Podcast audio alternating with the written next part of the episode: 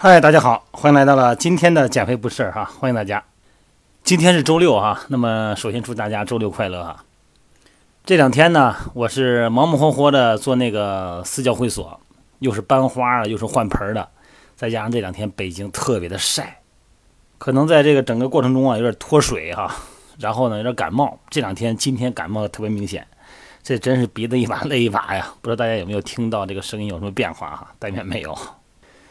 关键赶巧的是呢，上午有一位朋友哈，一位微信啊，一位粉丝朋友呢给我发微信，哎，他也感冒了，然后呢，他就跟我刨根问底的问我为什么感冒非得流鼻子，因为人家今天啊，周六人家今天还有工作，可能要见一个重要的客户，说这鼻子一把泪一把的，在中午吃饭的时候这鼻子都得擤鼻子，特别尴尬，说怎么还有鼻子呀？你说感冒感冒我就忍了哈。你说弄那鼻子，这这老得擤鼻子，弄得还是形象严重的受损。段教，你能不能讲讲这个这个感冒跟这个擤鼻子之间哈，跟怎么什么关系啊？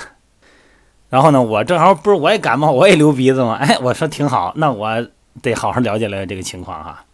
因为一般情况下呢，我会认为感冒肯定是鼻黏膜然后充血了嘛，然后有一些这个。呃，血液中的水分的溢出造成流鼻子，当然鼻子还有这个流鼻涕，还有一个冲刷这个病毒细菌的作用。那么深层内容我就不知道了，所以说呢，我就详细的了解了一下。那么希望这个音频呢能够给大家分享一下哈，因为咱们感冒啊，一般的症状呢，很多人咱们都知道啊，就是流鼻子或者打喷嚏或者鼻塞啊，严重的就是发炎发烧哈。那为什么感冒会有这么多症状呢？因为咱们通常呢在感冒啊这个鼻子发炎的时候呢。咱们才会注意到哦，还有鼻涕存在呢。其实平时呢，咱们也有鼻涕。咱们那位朋友就问我啊，说这鼻涕太讨厌了哈，这一会儿就流下来，一会儿就流下来，他就想堵着他，因为毕竟还有别人嘛，恐怕让人看见笑话。所以这怎么就平时就没这个事儿，怎么到这个时候这鼻子就这么多呢？其实呢，咱们鼻腔里边啊，时刻都有鼻涕，那么也离不开鼻涕，它是保护咱们身体的屏障啊。你看鼻涕呢，它是防止鼻黏膜干燥啊，然后呢保持一个湿润，那么可以进来吸这个空气呢，或者湿润的空气，而且呢可以粘住空气中的吸入的粉尘啊，包括花粉的微生物，以免呢它们刺激咱们的呼吸道呢引起感染。咱们鼻子每天呢要处理几百毫升的鼻涕啊，那么一个健康人的鼻子呢每天要处理几百毫升这么一个鼻涕量，但是咱们并没有发现它存在。那这么多的鼻涕都跑哪儿去了呢？一部分呢是蒸发掉了，还有一小部分呢，但大家听了别恶心啊，被咱们吞到肚子里头去了。咱们鼻腔黏膜上啊长了纤毛啊，这些纤毛呢会从前向后的摆动，那么鼻涕呢也就被往后送到了我们的咽部。因为呢，鼻腔和食道呢都是相通的，所以说呢，大部分的鼻涕呢都被咱们不知不觉的给咽下去了。这听着有点恶心哈，但是其实对身体没有什么危害啊。鼻涕里边的成分呢，除了水呢，还有蛋白质啊、碳水化合物，还有一些无机盐，还有一些这个脱落的细胞了。这个鼻涕中的蛋白质呢，主要是粘多糖蛋白哈，粘蛋白，它是一种糖蛋白，粘多糖蛋白哈，它被碳水化合物呢组成了糖衣包裹。那这就让它能够大量的吸收水分，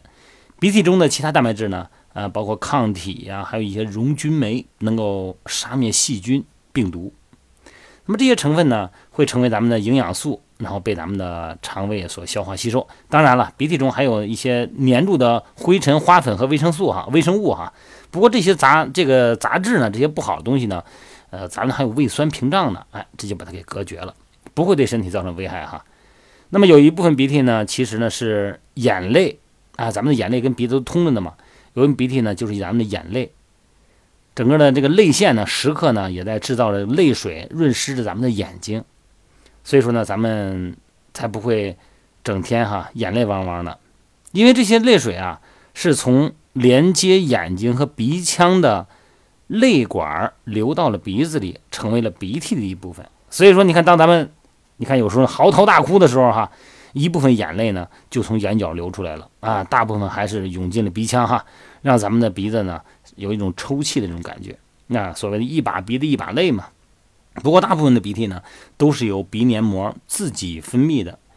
鼻黏膜呢还有一种形状像高脚杯的这么一种细胞啊，咱们临床医学呢管它叫杯状细胞。那么杯状细胞呢，制造了很多的粘多糖蛋白。那么粘蛋白呢被释放到细胞，然后呢大量的吸收水分，这个体积啊能膨胀六百倍。那么杯状细胞呢一天呢只需要制造一毫升的粘多糖蛋白，就足以满足鼻腔的正常需要了。那么咱们感冒的病毒呢入侵以后啊，这个组胺啊组成的组胺，这个组胺呢就会导致鼻涕增加。那么如果鼻腔受到了刺激或者是被感染呢，鼻涕的分泌量呢就会激增啊。那这很自然哈，因为鼻涕的一个主要功能呢就是要清除吸入的杂质。你比方说感冒病毒呢入侵了咱们的这个鼻子的细胞。或者是过敏体质的人呢，吸入了花粉粉尘，那么免疫系统呢就会制造相应的抗体，那么试图消灭这些外来的侵入者。那咱们的抗体呢，分布在鼻腔中的那个肥大细胞的表面上，肥大细胞的内部含有大量的叫做组胺的活性物质，啊，抗原和抗体结合以后呢，就会刺激肥大的细胞呢，把这个组胺给释放出去。组胺呢就会刺激杯状细胞，那么制造更多的粘蛋白，也就产生了更多的鼻涕。那么同时呢，组胺也能引起血管扩张，通透性增加，那么血液中的水分呢自然就渗透出来了，白细胞呢也跟着跑出来，哎，要消灭病原体。那么这不仅呢进一步增加了鼻涕的量啊，而且导致了鼻腔的堵塞。那么你想，那么大的一个量的鼻涕，一部分肯定是得流出来了，那么另外一部分呢就堵到后头了哈。所以说呢，鼻塞流鼻涕其实都是咱们的免疫系统给咱们制造出来的，它是一种过敏反应。那么组胺需要呢和细胞表面的这个组胺受体相结合，才能起这些作用。所以说呢，如果不让组胺和受体结合呢，